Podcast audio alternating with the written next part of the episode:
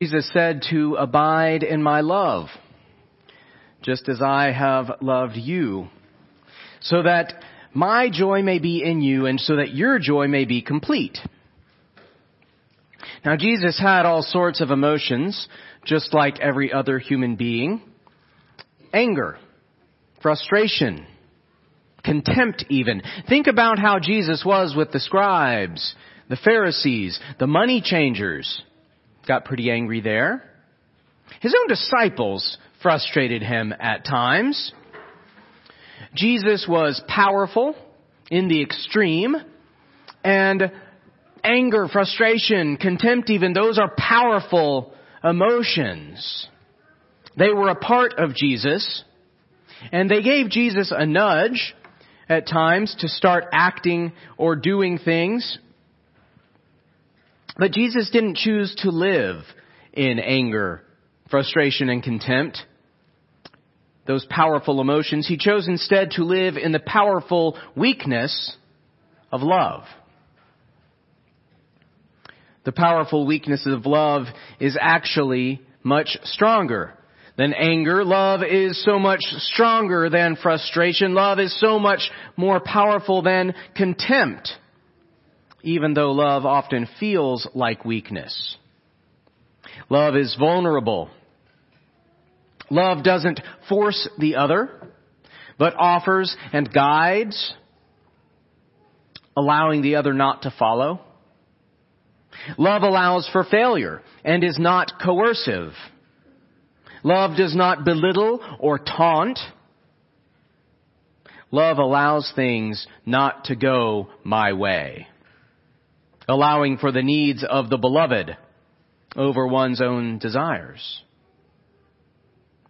Love also trusts in the mutual love of the other such that the beloved would reciprocate that love, trusting, not forcing. Jesus could have forced people to, to do whatever he wanted.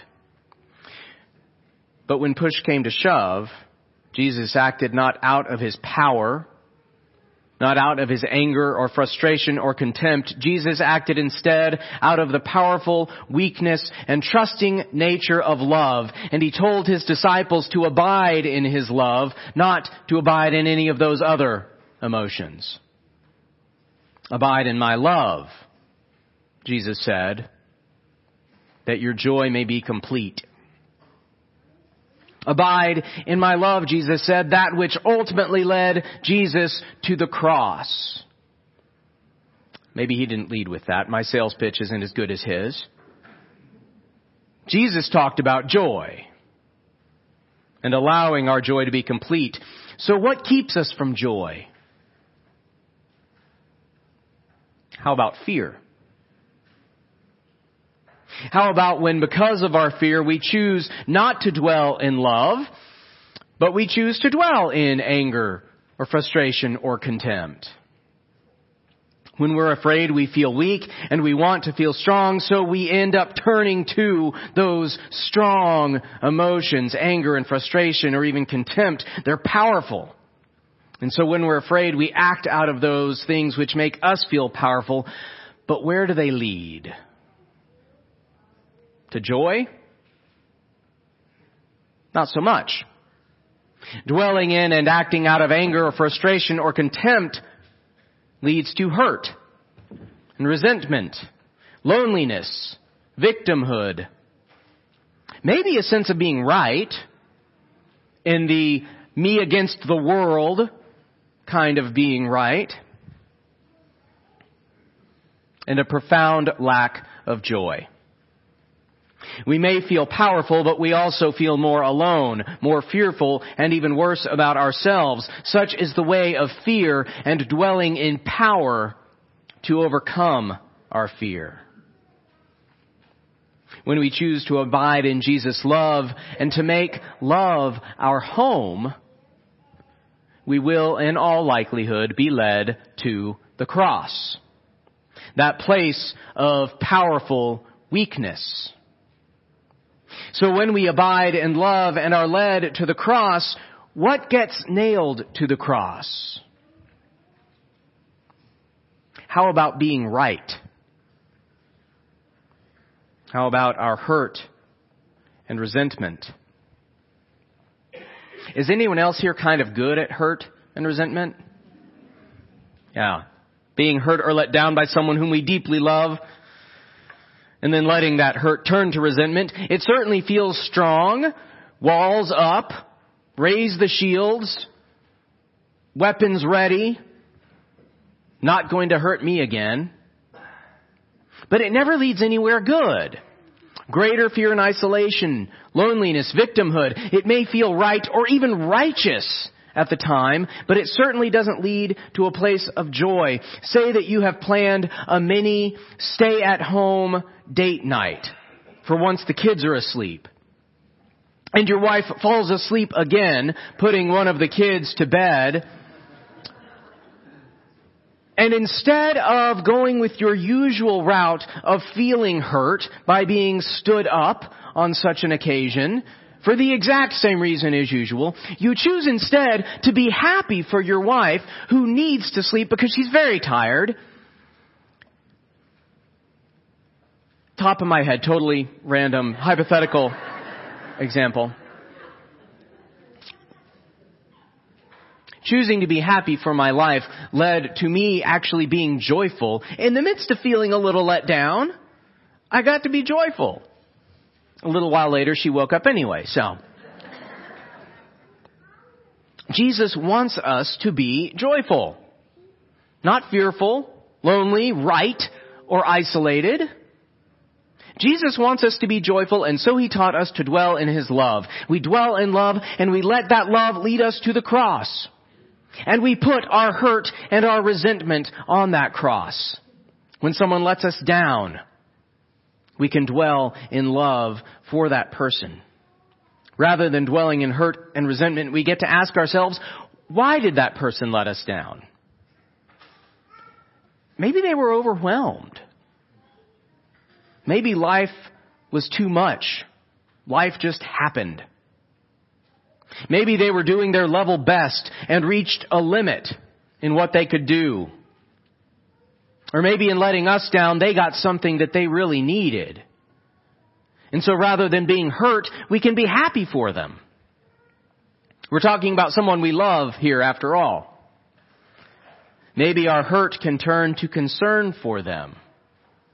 If it seems that their letting us down came from a place of their reaching their limit, or some need on their part.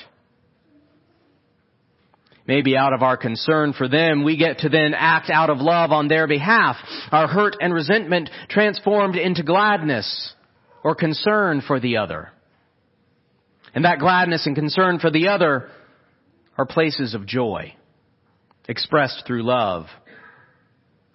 Abide in Jesus' love and we do get led to the cross so that our fear may be transformed into hurt. In, our fear and hurt may be transformed into joy. Got to make sure I say that one right. Jesus said he wants us to abide in his love so that his joy may be in us and our joy may be complete. How often do you think of joy when you think of Christianity? Maybe all the time. I often think of Jesus as very serious and of our religion as being so serious. Christianity seems often like a serious religion. Jesus died for our sins and rose so that we may have eternal life. Jesus lived and showed us His kingdom here on earth so that we could live out His kingdom here on earth. Loving people, forgiving people, caring for those in need. It's all so serious. And He was so earnest and serious with His teachings so at times I tend to forget just how darn joyful Jesus was. He hung out with people. He partied. He partied with the messed up reprobates that no one else would party with. One, because he loved them. Two, they were probably a lot more fun. Um, Jesus took delight in children. He found joy and beauty in the grass in birds, in the wind and the waves. He didn't worry about daily struggles because in his kingdom, people take care of each other. When visiting with his friends Martha and Mary, it didn't bother him that the house was a mess or that the meal wasn't perfectly perfect and on time. He was enjoying being with his friends. As much as we are earnest in our faith and we are intended to take our faith seriously, Jesus didn't tell us to abide in His love so that our earnestness and seriousness may be complete. Abide in my love, Jesus said, so that my joy may be in you and that your joy may be complete. So what does joy look like? Joy looks like forgiveness and compassion leading to a place of peace and happiness and uh, happiness at the love for the sake of another. Joy looks like hope and being surrounded by love in the midst of sadness. Joy looks like ex- spending time with people and enjoying spending time with people in all of our imperfect glory. Joy looks like being cared for and caring for others. Joy looks like the sun coming up every morning and letting that be enough. Joy looks like acceptance. Accepting life for what it is and finding peace, hope, and love in what life is rather than constantly wishing for life to be something else. Joy looks like placing the power of our anger of our resentment, of our hurt, our contempt, placing the power of those on the cross, and then abiding in that place of love, where Jesus invites us into his joy, that his joy may be in us. Jesus invites us to abide, to dwell, to live in the power of weakness, the powerful weakness of his love so that our joy may be complete.